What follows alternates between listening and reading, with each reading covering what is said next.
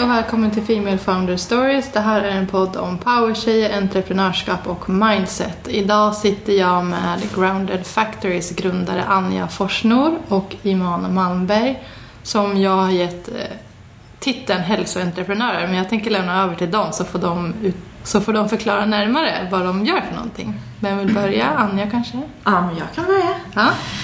Eh, hälsoentreprenör, fin titel alltså. Den ska jag ta med mig. Ja, kör. eh, nej, men jag, gör, jag driver dels Grounded Factory tillsammans med Iman här, som vi ska prata lite mer om. Eh, och sen så har jag även ett eget företag där jag bloggar och eh, frilansar för tidningen L. Eh, och eh, gav även ut min första kokbok för ett år sedan som handlar om frukost, som är en av mina stora passioner här i livet. Gott. Och sen är jag småbarnsmamma på det. Och eh, jag heter Iman, är partner till Anja här på Grounded Factory. Eh, som har jobbat med i, Ganska exakt två år va? ja, Ja. ganska två år sedan. Eh, ja, också småbarnsmamma till lilla Celine och August. Men hur var det, hur, hur är din bakgrund? Har du drivit eget förut eller har du varit anställd? Jag har inte drivit, drivit eget innan. Eh, har egentligen aldrig varit intresserad av att göra det. Och trodde aldrig att jag skulle starta eget företag utan det här har jag ju råkat ramla in i. Det är Anja som har tvingat dig eller? Nej, det var Anja har inte tvingat mig, jag har tvingat Anja. Ja, det var faktiskt tvärtom. Okej, inte så mycket tvång, men... inte så mycket tvång. Ehm, nej, så vi, eller ja, vi kom egentligen på den här idén för men, två och ett halvt år sedan. För yogamattor finns ju och eh, det finns ju även mönstrade yogamattor så det är ingenting som vi har hittat på alldeles själva. Men eh, mycket inom yogan är ju väldigt så här, hippie-inspirerat, hippie-mode, Väldigt spirituellt. väldigt spirituellt. Och vi tänker att vi är ju unga, moderna, urbana kvinnor med små barn. Och vi yogar och vi är inga hippies. Och vi tänkte att vi kunde ta fram en produkt som tilltalar den här moderna yogakvinnan som jag ändå tycker att jag själv också är. Så att ehm, så vi, ja, vi började egentligen titta på, vi började egentligen från noll. Så att vi började prata om vad vi skulle designa, hittade, hittade två designers som började skissa upp eller designa det som vi hade i huvudet. Och så var det egentligen så det Vi satte igång egentligen, nästan från dag ett. Tog en fika, pratade om idén, eh, bestämde oss ganska snabbt för att köra. Kul. Men för båda har ju bakgrund inom hälsa och livsstil, men kände ni varandra innan? Nej, vi gjorde inte det. Vi hade blivit presenterade via gemensamma vänner. Och jag minns den där första middagen vi var på, eh, när du var gravid tror jag. Eh, och jag var inte det då. Men vi fann varandra över den här middagen och våra respektive vänner som vi var där med är väldigt lika varandra. Och vi insåg att vi var ganska lika varandra. Och så här, avlöste varandra liksom i vad man åt och liksom var kostbakgrund båda två och vilka filmer och dokumentärer vi hade sett och, och klickade bra. Och sen så gick det väl typ, jag tror kanske vi sprang på varandra på stan och hejade någon gång och sen tror jag det gick två år. Eh, och sen så eh, kontaktade du mig. Mm. Och, Så var det. Ja, och hade en idé som du ville bolla. Eh, och det var egentligen så det började. Så att vi var ju liksom inte, jag tror många kan få bilden av att vi är de här bästa vännerna som har startat ett företag ihop. Men så är det inte alls. Vi har väl träffats två gånger och sen blev vi affärspartners väldigt seriöst. mm, så det, så började det. Men det blev väldigt seriöst från, från början. Utan det var liksom inte att vi satt och fika och hängde och lärde känna varandra egentligen. Utan vi, Började jobba ihop. Ja, från första dagen. Satte oss ner med en massa papper och ja, började från, från noll egentligen. Helt utan att ha gjort något sånt här innan någon av oss. Okej, så det blev business på en gång egentligen. Ja. Hur kom idén från dig eller hade du bara en lös idé om vad du skulle göra och så utvecklade ni tillsammans? Eller pitchade du in den mer till Anja? Ehm, ja, alltså idén var ju mönstrade yogamattor. första idén var att det skulle vara lite mer, men, Ja, men som en persisk matta. Alltså så Precis. klassiskt mattmönster. Ja. Väl egentligen. ja, Alltså om man tänker en vanlig matta är en mattaffär liksom. Fast en Precis. yogamatta. ja. Och det finns ju sådana redan, men jag tänkte att vi skulle göra det här så mycket snyggare. Ännu bättre och ännu snyggare. Ännu snyggare, bättre, bättre material. Mm. Och sen kom vi egentligen tillsammans, alltså tillsammans med våra designers kom vi ju fram till att vi, det är ju hett och det är coolt med svensk design, så vi Mm. borde ha något som är mer inspirerat av svensk miljö, lite mer nordiskt. Och något som tilltalar den svenska kvinnan Ja. framförallt. Mm. Precis. Utgick väldigt mycket från oss själva. Ja. Så bestämde vi egentligen ja, men direkt från början att vi ska jobba med ja, men lite allt sånt som vi står för. Så vi jobbar inte så mycket utifrån produkten utan mer vad vill vi ha? Vi vill ha en ekologisk matta, naturliga material, inga gifter, ingenting som är farligt för oss eller för miljön eller för de som tar fram mattan. Så, så Det är bestämde- hållbart rakt igenom. Ja. Och det bestämde vi redan från början att det skulle vi ju inte tumma på. Och det har vi hållit. Så det har vi... Grymt. Men du nämnde ju att du, Iman, att du inte ville bli egen och hade haft en dragelse till det. Det är för att jag var gift med, eller jag var tillsammans med en kille i tio år. Mm. Och under hela mitt, ja, mitt vuxna liv har jag väl bott i någon slags entreprenörs... Vad ska man kalla det för? Bubbla. bubbla. Ja. Så entreprenörsfamilj och han är entreprenör och det har varit väldigt...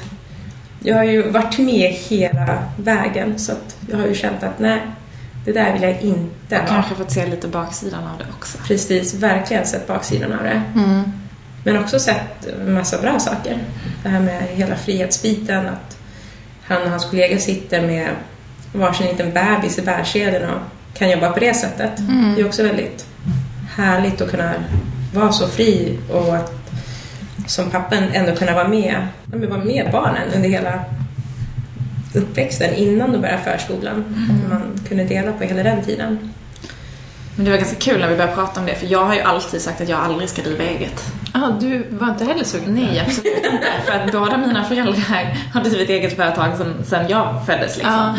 Eh, och sen min sambo eh, driver också eget företag. Han gör inte det just nu, men de fyra första åren så gjorde han det. Mm. Så att jag har ju alltid sagt att så här, jag ska ju aldrig driva eget. För att jag vet hur mycket de jobbar och sliter och att man är egentligen aldrig ledig liksom. Och det är svårt att ha någon balans. Så att min dröm har ju typ varit att så här, vara anställd och ha mina veckors semester och ha den där tryggheten. Mm. Men sen så när jag väl testade på det så insåg jag att det var inte alls min grej. Att Nej. sitta på det där kontoret fastlåst som jag kände mig. För du drev eget innan ni startade Grounded Mm. Factory. Och jag gör det fortfarande Ja. idag liksom. Det är mitt, mitt enskilda, eller min, mitt eget företag liksom. Mm. Eh, Och det är ju det är ju väldigt stor skillnad att driva ett eget företag med bara sig själv och att driva ett bolag tillsammans med någon annan och Mm. jobba med en produkt. Det är verkligen två helt olika saker. Ja, spännande. Det här är ju jätteovanligt för att äh, de jag intervjuat hittills har alltid varit så här, men jag har alltid vetat att jag ska eget, jag kan se det mönster när jag var liten, jag styrde alltid upp saker.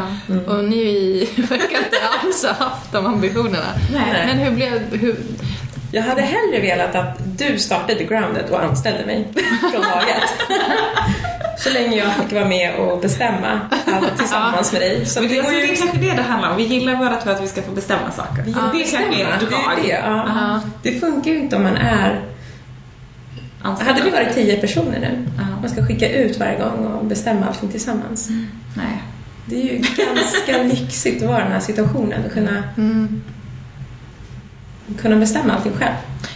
Någonting som jag tror kanske också gjort att vi hamnat lite där vi är idag, om jag ska analysera oss, det är ju att eftersom vi båda har familj så har vi liksom, alltså vi har ju någon slags bild av att så här, vi vill ju absolut jobba och tycka att det är jättekul och vill göra karriär, men vi vill ju också ha mycket tid för familjen. Mm. Och det är klart att det kan vara motsägelsefullt ibland när man då driver eget företag. Men det har ju varit liksom det som har förenat oss eftersom vi gick in i det som liksom också småbarnsmammor. Mm. Så att så här, vi, det är en startup och vi jobbar jäkligt hårt men vi kommer inte vara de som sitter liksom 14 timmar om dagen nere i någon källare. Utan så här, vi, vi liksom vill, det är jätteviktigt för oss att ha tid för andra också. Mm. Så vi har tror ju du att möjlighet man att har- skapa lite vår vardag själv. Ja, tror ni att ni har blivit mer effektiva för att ni har familj? Ja, det tror jag. Ja, definitivt. Alltså vi har ju inget val. Vi kan ju Nej. inte sitta kvällar och helger och vi vill ju inte det heller. Men, Nej. men någonstans så lär man sig, alltså när man blir mamma så lär man sig att liksom effektivisera och prioritera saker. Eh, och man får väldigt mycket gjort. Men hur var det, du drev ju eget då när ni startade Ja. Ground Factory, men hur var det för dig att gå från, Jag pluggade ju. ja du pluggade? Jag pluggade fortfarande sista Ja. terminen till näringsterapeut. Och hade ju ganska precis varit mammaledig liksom. Ja, jag, den. jag var fortfarande mammaledig Ja. och pluggade under... Ja, Ja. jag hade en sex månaders. Mm. Och jag tyckte det var jättetråkigt att inte göra någonting med första. Ja, så då jag- startade du företag? Men ungefär så. Ja. Nej, jag har hört det från andra mammor också, att man blir så kreativ när man är mammaledig.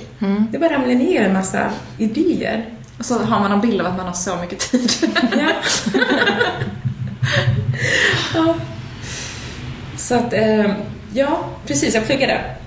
Eh, och insåg sista terminen där att jättemånga i min klass kommer ju starta eget. Och kände även där att fy, det vill jag absolut inte göra. Så ironiskt nog hamnar man ju här ändå. Och sitter med i en podd om eget företag. Ja, gud, och jag som hatar att prata. det är det värsta som finns. Det går bra. Nej, inte prata om sig själv. Nej, men nu ångrar jag absolut inte. Definitivt det bästa jag någonsin gjort. Mm. Ångrar absolut ingenting. Tycker det är jättekul, lär mig nya saker varje dag. Det är som du brukar säga, Anja. Vi... Alltså, I och med att vi bara är två. Vi har ju gjort varenda liten bit man kan göra i ett företag. Mm. Det är ju det är ju inte alltid glammigt. Men det är ju allt från support till budpojke. Tvinga min pojkvän att bli budpojke också. Så att, ja. Men vad tror ni att eh, era drivkrafter kommer ifrån då? Om det inte har varit där att ni alltid känt att ni måste driva eget utan det är något annat som har lett in er på den här banan men vad tror ni att det är? Alltså för mig var det när jag gick från att vara anställd till att starta min, mitt eget företag. Då var det framför allt för att jag kände mig lite låst. Jag kände mig liksom låst vid den här kontorsplatsen.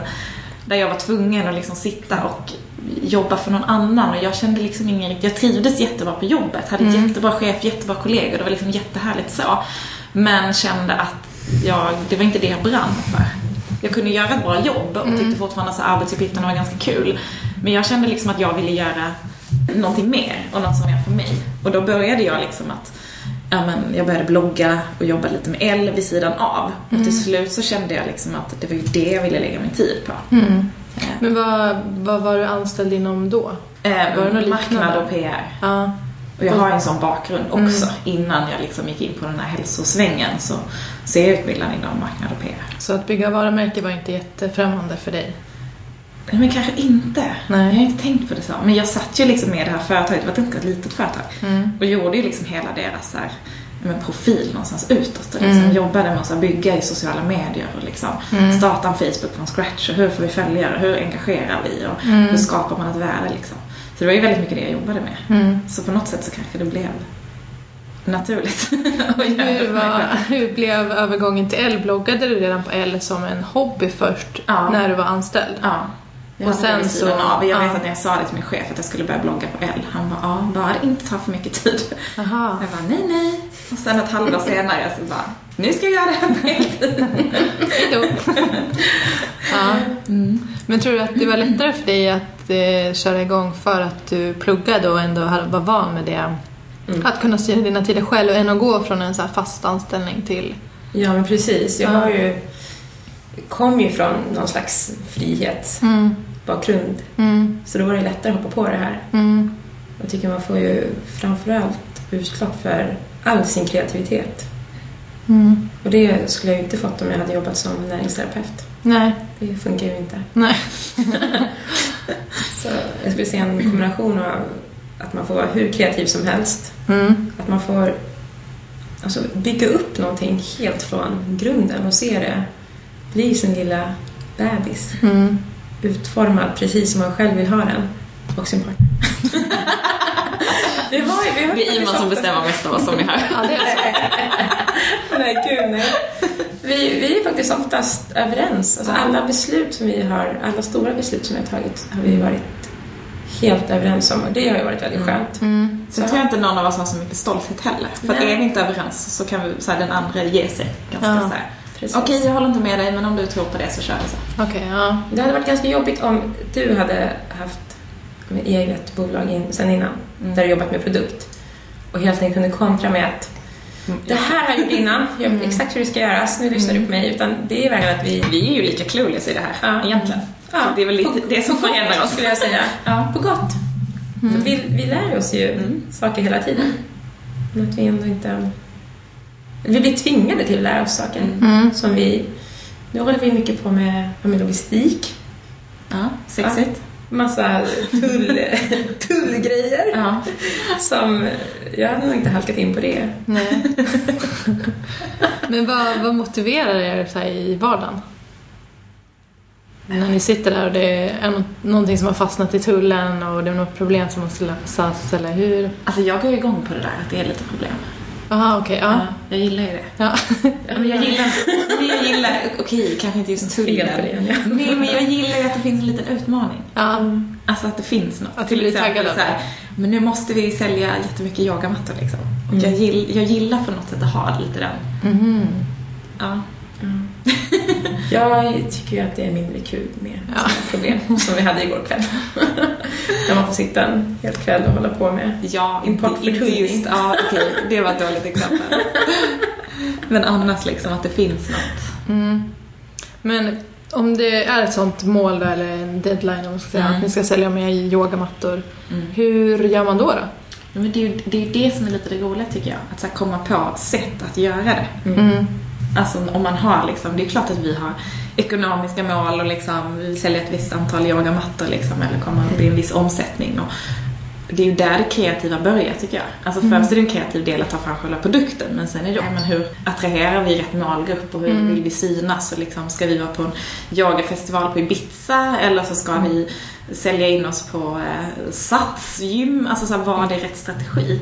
Och när man aldrig har gjort det innan, det finns liksom inget facit. Nej. Och det finns heller ingen som kan säga så här, men så ska ni inte göra. Utan det är helt upp till oss själva. Då- Därför kan vi faktiskt göra det som vi tycker känns rätt och det som känns kul. Och sen så får vi utvärdera sen. För vi vet aldrig innan. Det, det är det jag, gillar liksom. Ja. Och det är ju, alltså, det är som du säger, det finns ju inget facit så det är ju väldigt mycket magkänsla. Ja. Vi måste ju gå på magkänsla. Tror vi att det är bra att synas på det här stället eller tror vi inte det? Det finns ingen vi kan fråga.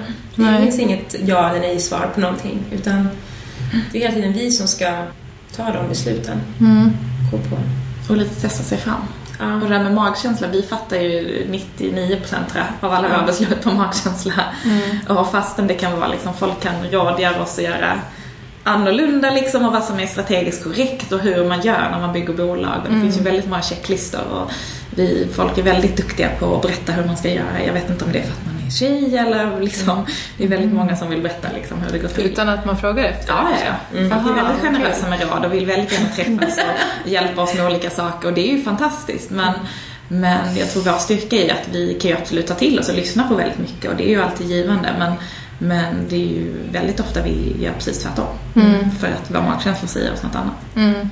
Jag trodde ju under väldigt lång tid att det var så här, ja, vi, vi, tar en beslut, vi tar viktiga beslut på magkänsla och det är säkert helt fel. Så här ska man inte göra. Sen när man pratar med många som har byggt upp egna Ja. saker så inser man att Det är ju så alla gör. det är så alla gör. Ingen har en aning, alla bara kör. Ja. Ja, men det, det är ju så. Och det är också ganska coolt att... Att man kan göra så. Har ni någon mentor eller bollplank när ni faktiskt vill ha det eller när ni har bett om det förutom de här som gärna vill ge en råd ändå? Mm. Vi har nog lite olika bollplank för lite olika frågor och till lite olika liksom, faser i företaget. Mm. Vi har inte så här, en utsedd mentor. Nej. Men vi har några personer som, som finns där och några som har varit med från början. Några ofrivilliga också som jag slänger iväg frågor till. som kanske vi- inte skulle se sig som en mentor till mig i alla fall. Men som jag, ja, som sagt, ofrivillig mentor. Men jag tycker ändå att det är ett väldigt, eh, alltså vad ska man säga, hjälpsamt och liksom klimat i Stockholm. Så här, entreprenörer emellan. Och eh, alltså, det är ganska lätt att så här, fråga någon eller få till ett möte med någon. Som känns spännande och givande liksom och att de tycker att det är kul att dela med sig. För att om man själv har gjort den resan, även om man inte tänker på det så blir man ju någon form av expert på det, i alla fall på sin grej. Ehm, och det är ju otroligt inspirerande att få höra det liksom. Och det är väldigt många som är generösa med tid och Mm. kommer med feedback. Har fått Som, man egentligen inte vill kontakta. Men gud, han har ju startat ett imperium. Ja, Hur ska han ha tid att sitta med med oss. de här små, Lilla oss. Ja, lilla, det här lilla unga företaget. Ja. Men de tar sig tiden och det är så uppskattat. Mm. Kul. Mm. Ehm, Sen har jag, ja, skulle nog säga att mitt ex är någon slags, inte mentor, men det är honom jag alltid panikringer om det.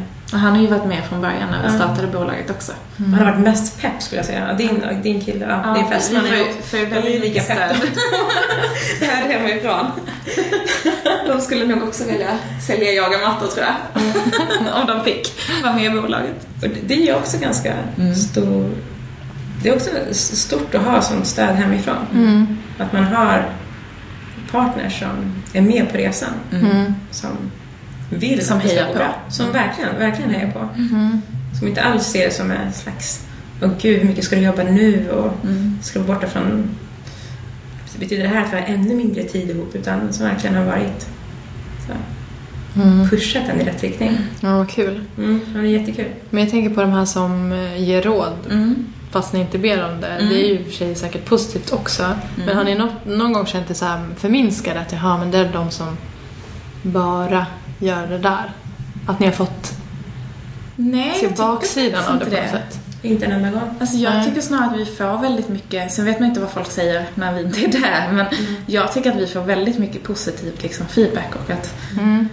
Jag vet från när vi liksom lanserade liksom själva produkten och yogamattan, då var det ju väldigt många som säger Men gud vad smart! Varför, har vi, varför ingen gjort det här innan? Det är ju så här genialisk idé. Alltså fått väldigt mycket cred för idén. Och sen liksom under tiden som det har gått så tycker jag att vi får väldigt mycket så här, ja, men fina ord liksom, om att vi syns, att det verkar gå bra, att det är kul, att vi är inspirerande. Så jag tycker ju snarare att alla är extremt positiva.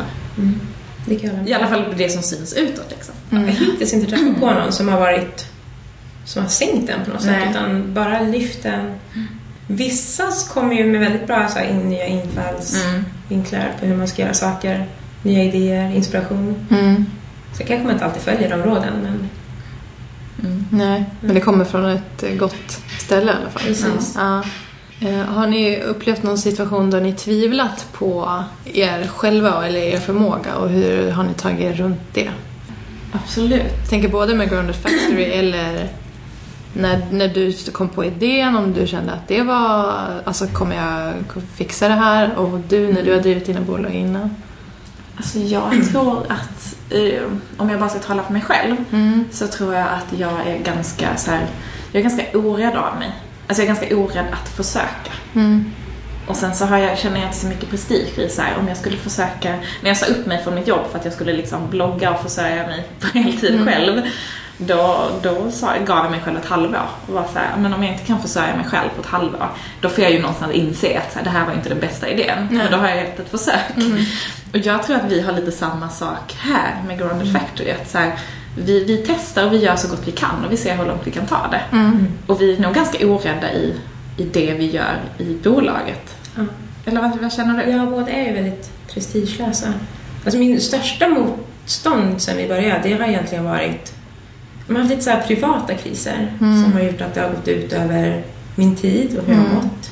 Att man kanske inte orkar lägga lika mycket tid på jobbet som man borde Önskar liksom. haft veckor när man bara har gjort det allra nödvändigaste. Men har det varit skönt då för dig att kunna dela det med Anja? Ja. Än om du hade varit... Gud ja, jag Helt känner solo. att det hade varit jättejobbigt att dels vara själv i det här när det har varit riktigt tufft. Och det tror jag verkligen är styrkan i det. Alltså för det är klart att så här, alltså det, det är ju klart att vi ställs in- inför situationer. Det, det är ofta alltså saker som vi inte kan, saker vi inte vet något om. Det är så här, hur, hur går detta till? Alltså det är ju många steg i en produktion från liksom färdig produkt, allt som har med förhandlingar att göra, till att få hit, till att sälja. Det är ju jättemånga delar.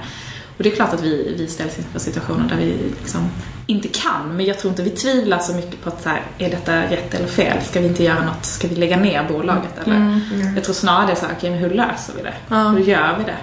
Det är ju väldigt Och att så här, det är så skönt att, ha, att vi är två. För att man går igenom så mycket olika saker och jag kan vara jättedeppig och ner och tycka att så här, det här är skit. Nu är det jättejobbigt, jag tycker det är jättetråkigt att jobba med, med Crowded Factory för det är för mycket och allt kör ihop sig.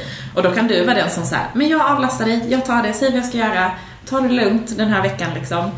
Och sen så backar vi varandra hela tiden. Och jag tror att hade, hade en av oss varit själva i det här så tror jag inte kanske vi hade varit där vi är idag. För det är otroligt skönt att få den där draghjälpen. Och man måste lite också. Alltså är, är jag lite deppig då måste du vara den som peppar mig. Och tvärtom. För att annars så blir man ju liksom dubbelt deppig. Det funkar inte. Nej men det är ju som i ett förhållande. Ja, lite egentligen. så. Där den ena måste hålla upp den andra när det inte är så bra. Skulle ni ge det som tips att det är en styrka att vara fler man startar? Det tipset fick vi faktiskt innan. Det var Ah. egentligen därför jag letade upp Anja. Från, eh, ja.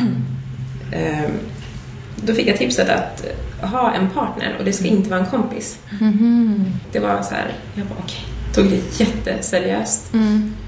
Och jag tycker ju nu i efterhand att jätteglad över att inte jobbar upp med en kompis. Nej. Där kan man verkligen trampa varandra på tårna. Mm. Här kan vi ärligt sitta och säga att men du är bättre på det här, jag kan det här. Det, det, är nog, det är nog svårt att jobba ihop med... Sen vet jag jättemycket, alltså, jättemycket exempel på när det har gått jättebra. Mm. Och det har funkat hela vägen. Ja men att vi har våra roller i företaget och vi kan också våga bli oense om saker. Alltså vi kan... Även om det typ aldrig händer. Nej men vi, kan, alltså, vi är ju ingen av oss är så rädda för att säga vad vi tycker och tänker om olika- olika situationer liksom. Precis. Eh, men att vi någonstans, vi lär ju känna varandra under tiden liksom. Mm. Och jag tror också att det är ganska, för oss tror jag det har varit en fördel. Mm. Att vi så här, och sen så liksom tycker vi om varandra jättemycket och har ju blivit kompisar med det och det är ju snarare en bonus. Men så här, första prioritet är ju att vi är liksom business partners om man får säga det och det är ju alltid det som kommer först liksom.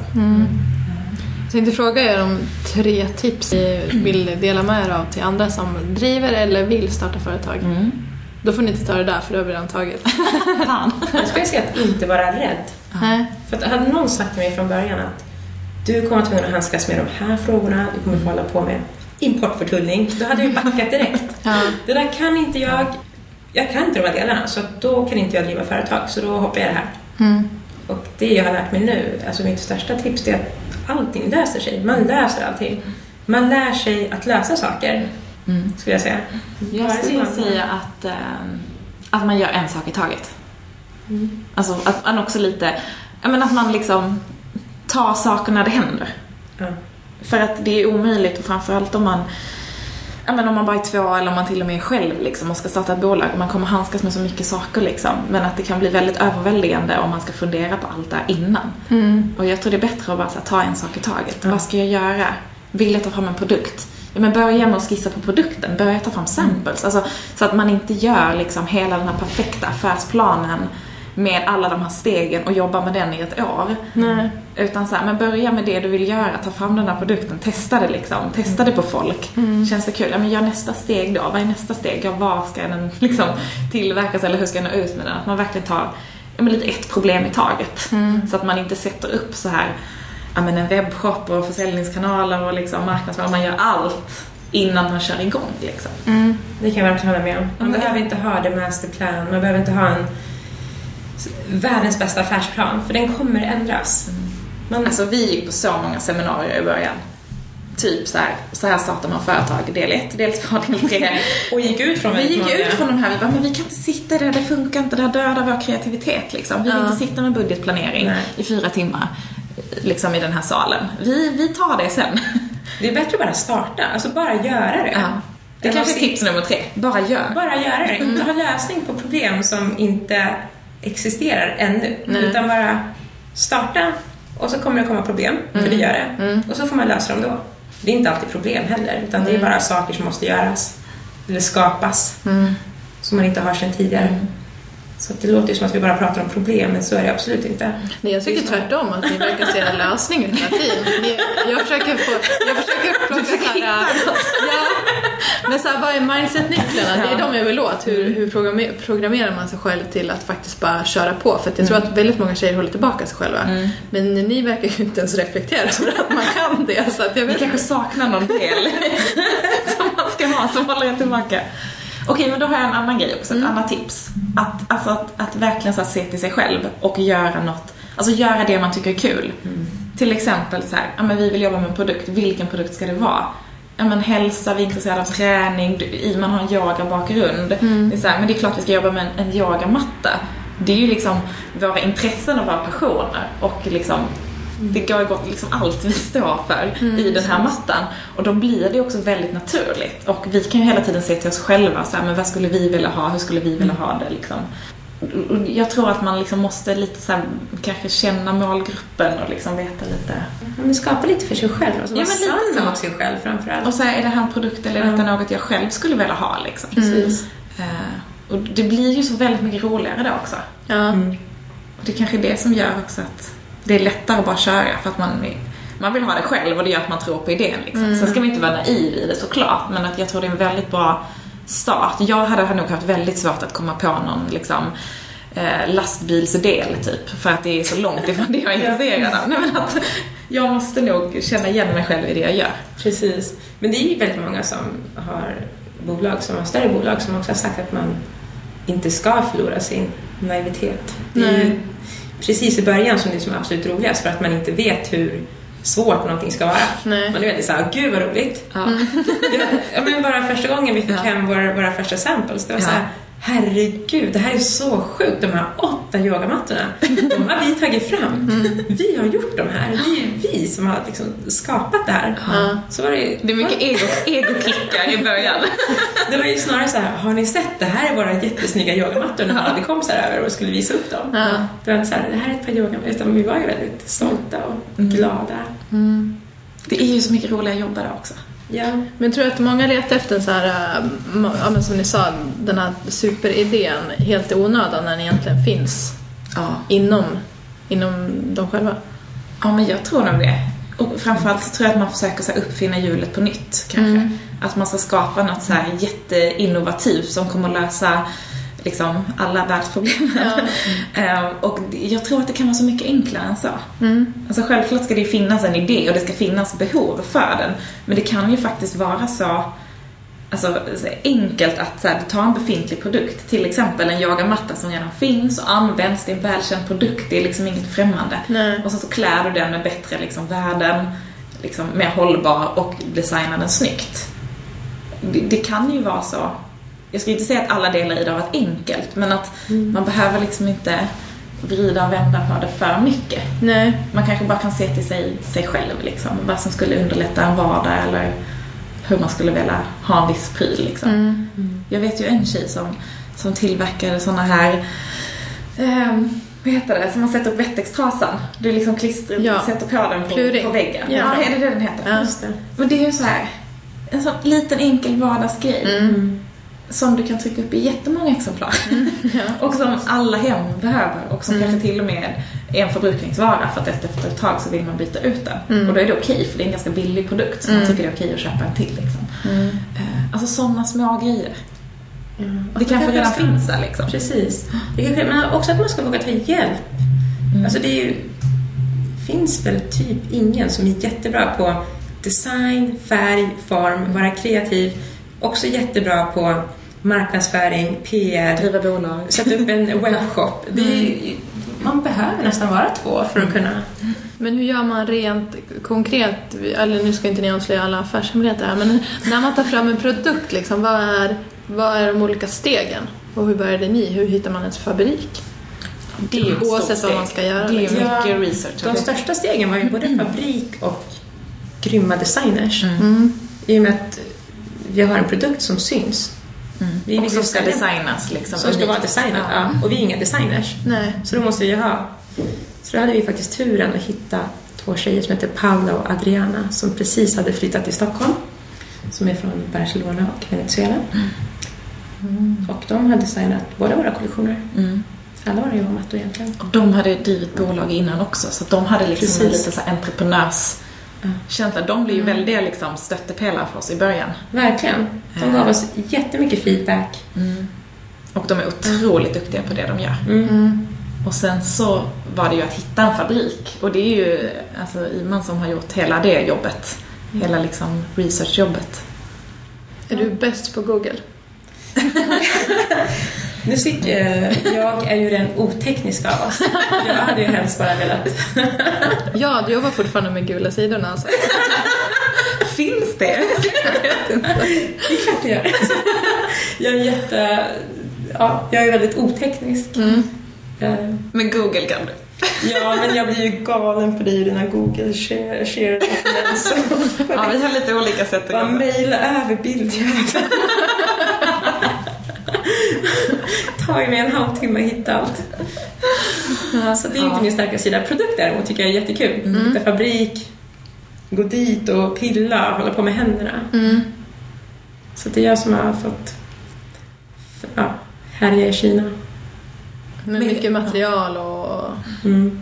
Men jag tror det är lite samma sak där, att verkligen så göra en sak i taget. Om först hitta någon som kan designa mattan, sen hitta någon som kan tillverka den. Och när man har hittat dem, då får man lite så här, jaha, hur går det här till? Ja. Och så här, då får ju de guida en lite liksom. Ja. Så här, ja men vi vill ha ett prov, ja då gör man så här, så här. Det känns ju som att många hade ju säkert besökt säkert tio olika Rest runt i Kina i Ja. Och kollat på olika produktionssätt och Ja, för man hör ju mycket Ja. att man får inte alls rätt sak och det var inte det man blev lovade. Men ni har haft Jag tror vi har haft flit, Ja. helt enkelt. Det är, Och har hittat, alltså, ja men haft tur att hitta riktigt bra Mm. eh, fabriker. Riktigt bra tillverkare. ja, jag gillar inte ordet fabrik för då ser Nej. jag framför mig hur det rullar saker på ett band och trycks upp på automatik. Det, är, Men det det, är här, de är här i princip handgjorda. Ja. Det är Ja. ett gammalt tryckeri, det är jättefint. Jättefint hantverk. Väldigt stolt över hur våra mattor produceras. Mm. Men kan du inte berätta lite mer om det? För det är verkligen en sån stor del i ert varumärke. Ja, det är i en liten stad utanför Shanghai. Och det är ett gammalt tryckeri som eh, började med att göra musmattor, men det använder man ju inte så mycket längre. Nej. Så det är egentligen, det är egentligen deras teknik som vi, som vi använder. Så att, det, eh, så att hela basen är egentligen i naturgummi. Mm. Och så har vi en yta av vegansk mocka. Och alla färger är vattenbaserade ekofärger. Eh, Allting är... Matten är, hela mattan är i princip ekologisk men vi har valt att inte ha en ekologisk stämpel på den. Nej. Med att vi inte... Det saknas så här någon procent. Ja. Och hade den sålts i USA så hade vi absolut kunnat kalla den så här organic. Mm. Men EU har ju en, en gräns... Ja, En stri- striktare policy. ja precis. Eh, och därför, vi vet ju att det finns företag som tillverkar i samma fabriker som kallar dem för ekologiska. Men vi, vi är kanske lite svenska där, jag vet inte. Vi kallar den ekovänlig. Den är ekovänlig. Ja. Den är väldigt ekovänlig. Den är så bra som den kan bli med de materialen som finns att tillgå på marknaden idag. Precis. Eh, Och de görs egentligen i princip i hand. De sitter, sitter där i Kina och skär ut de här gummibitarna. Och, Putsa till dem för hand så att kanterna är jämna. ja. Så, det, så det, är, det är verkligen Det är hantverk. otroligt Ja, hantverk egentligen, alltså, för att vara kort så printar man ut våra mönster med den här ekologiska färgen på stora ark och pressar ner dem mot det här gummit med hjälp av värme för att slippa använda klister och andra farliga giftiga ämnen. Mm. Så all färg pressas mot den här ytan där. Och så skär man av, skär man till dem. Mm. Så jag har ju varit där, träffat alla. Det Men för det har verkligen varit viktigt för er att bygga ett varumärke som stod för bra saker. Ja, men också att de som jobbar där inte far illa. Nej. Att de Ja, inte att jobbar det- farliga ja. Att det, är, att det inte är barn. Mm. Att det är allt som vi egentligen står för. Mm. Det ska Och, och det är ju därför vår matta är ju liksom en, vi brukar ju, det är ju liksom en premiumprodukt. Mm. Eh, Den tillhör ju den, liksom, den lite högre prisklassen av yogamattor. Mm. Och det är ju för, alltså det är på grund av tillverkningen och materialen vi jobbar med. Och vi kommer aldrig kompromissa med det. Nej. Det finns så många alternativ vi skulle kunna göra för att få en mycket, mycket billigare matta. Mm. Eh, men då, då liksom ruckar vi på våra andra... Alltså det vill vi aldrig göra. Nej. Vi vill alltid kunna liksom erbjuda en så bra produkt som möjligt. Både för användaren men också för liksom, ja, men i alla led. Mm. Det är lite vårt ansvar här i väst också när vi tillverkar produkter. Mm. Så ju större efterfrågan det blir från oss på bra tillverkare Mm. som jobbar med bra material, ju fler sådana fabriker kommer det finnas. Mm. Och de andra kanske sållas bort liksom. Vi hoppas det någonstans. Ja. Ja. Hur länge har det funnits på marknaden nu? Eh, för gans, vi lanserade vår första kollektion i januari 2016. Ja. Så ett och ett halvt år ganska exakt.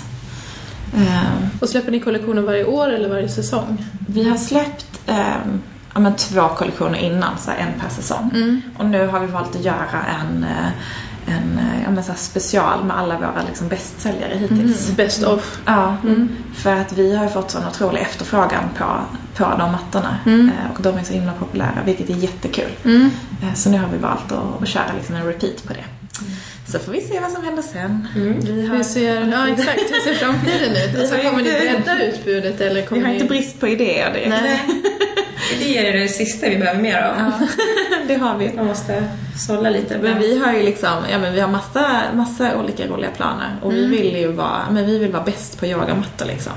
Vi vill verkligen ta den, ta den marknaden och kunna erbjuda liksom, ja men bra, bra mattor och bra material och hållbart. Och att de ska vara väldigt snygga såklart. Men tror ni att ni kommer hålla fast vid yogamattor och köra att bolaget växer så, kanske på fler marknader, eller kommer ni bredda med fler produkter? Vårt första mål nu det är att liksom vara kvar inom, alltså tillverka yogamattor, Mm. eh, kanske liksom utöka det utbudet och ta, ta fler marknader. Mm. Eh, Vi har god kännedom i Sverige och vi har liksom på flera ställen runt i Europa. Ehm, Och vi vill verkligen ja, men komma ut, nå Mm. ut till fler. Liksom. Kul. Så det är våra mål nu. Hitta, hitta bra återförsäljare runt om i Europa. Ja, hur, när ni startade kanske målet var en, eller att ni hade en plan. Har det ändrats längs vägen? Hela tiden.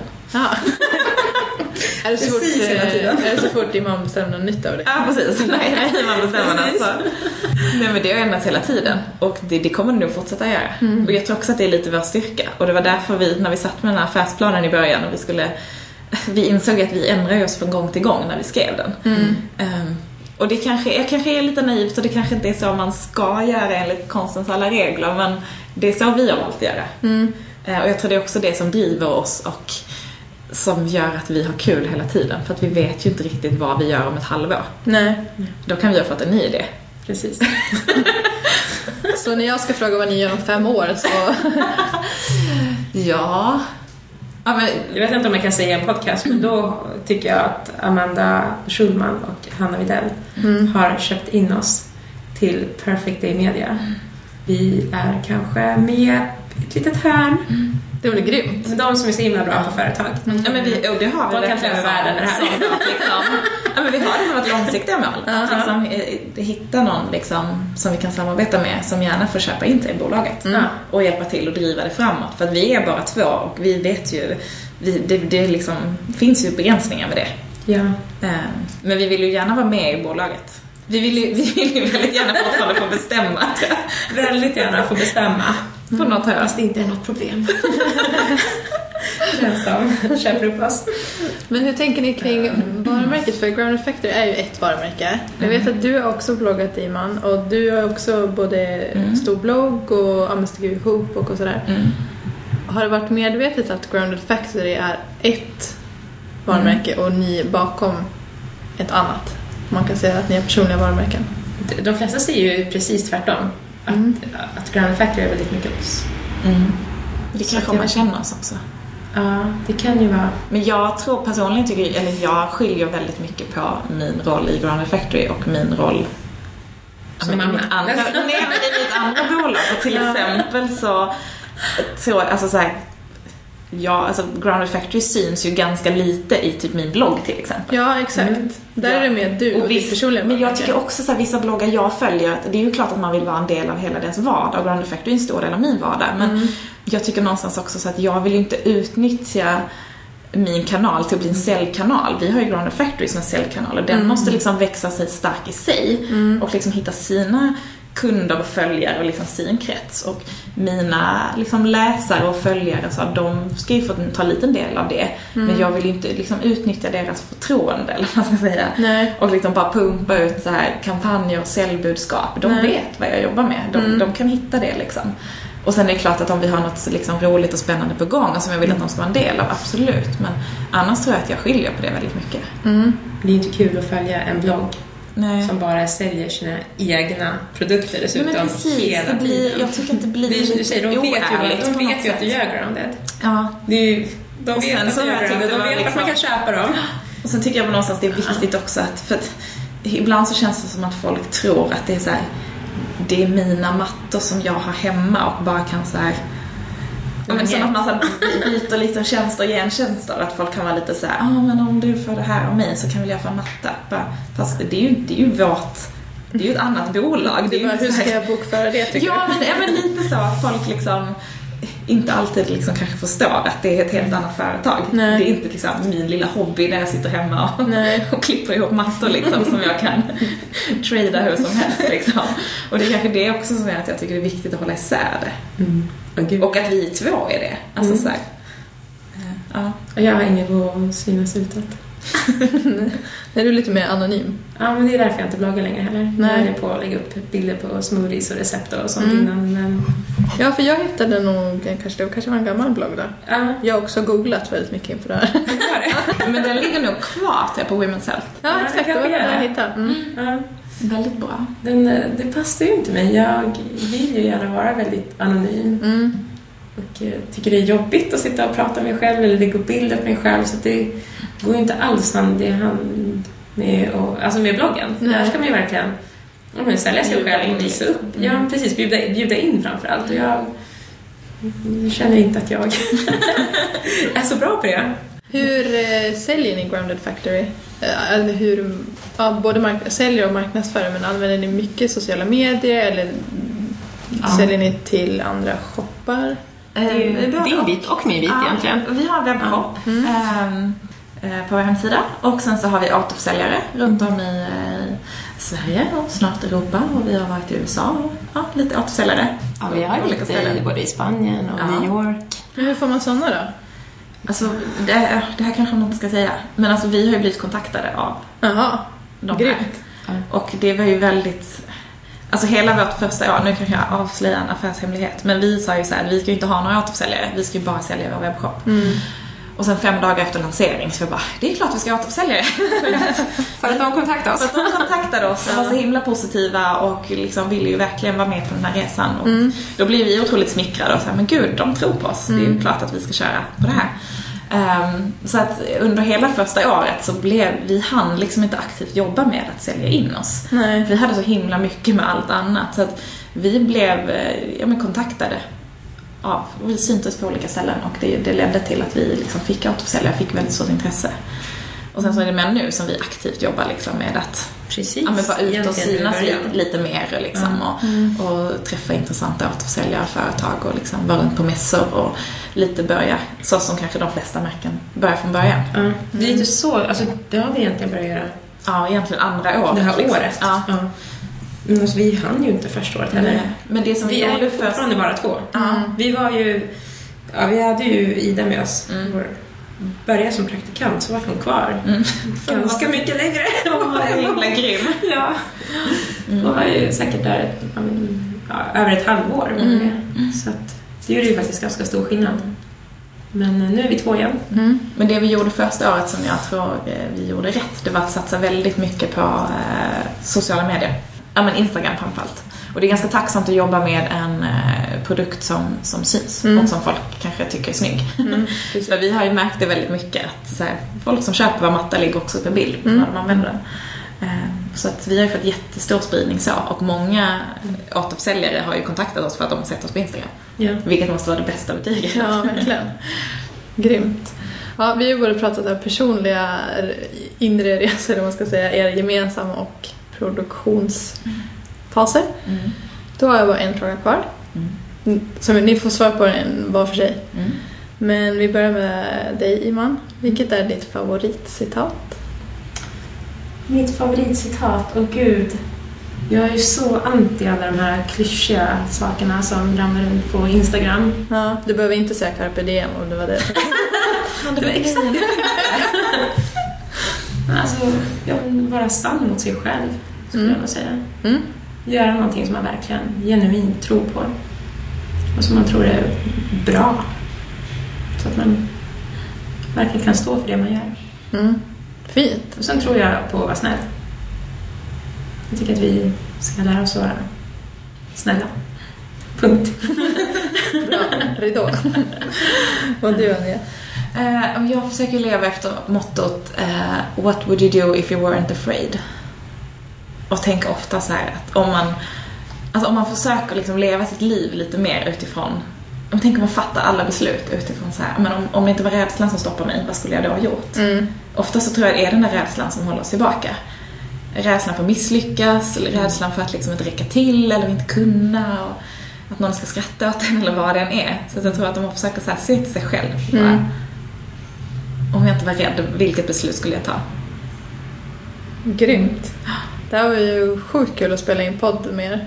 Jag skulle kunna babbla hur länge som helst. varje vecka. Jag sitter alltid så här på torsdags förmiddagarna. Fika med scout. Ja, alltid. Ja, tack så hemskt mycket i alla fall. Tack själv.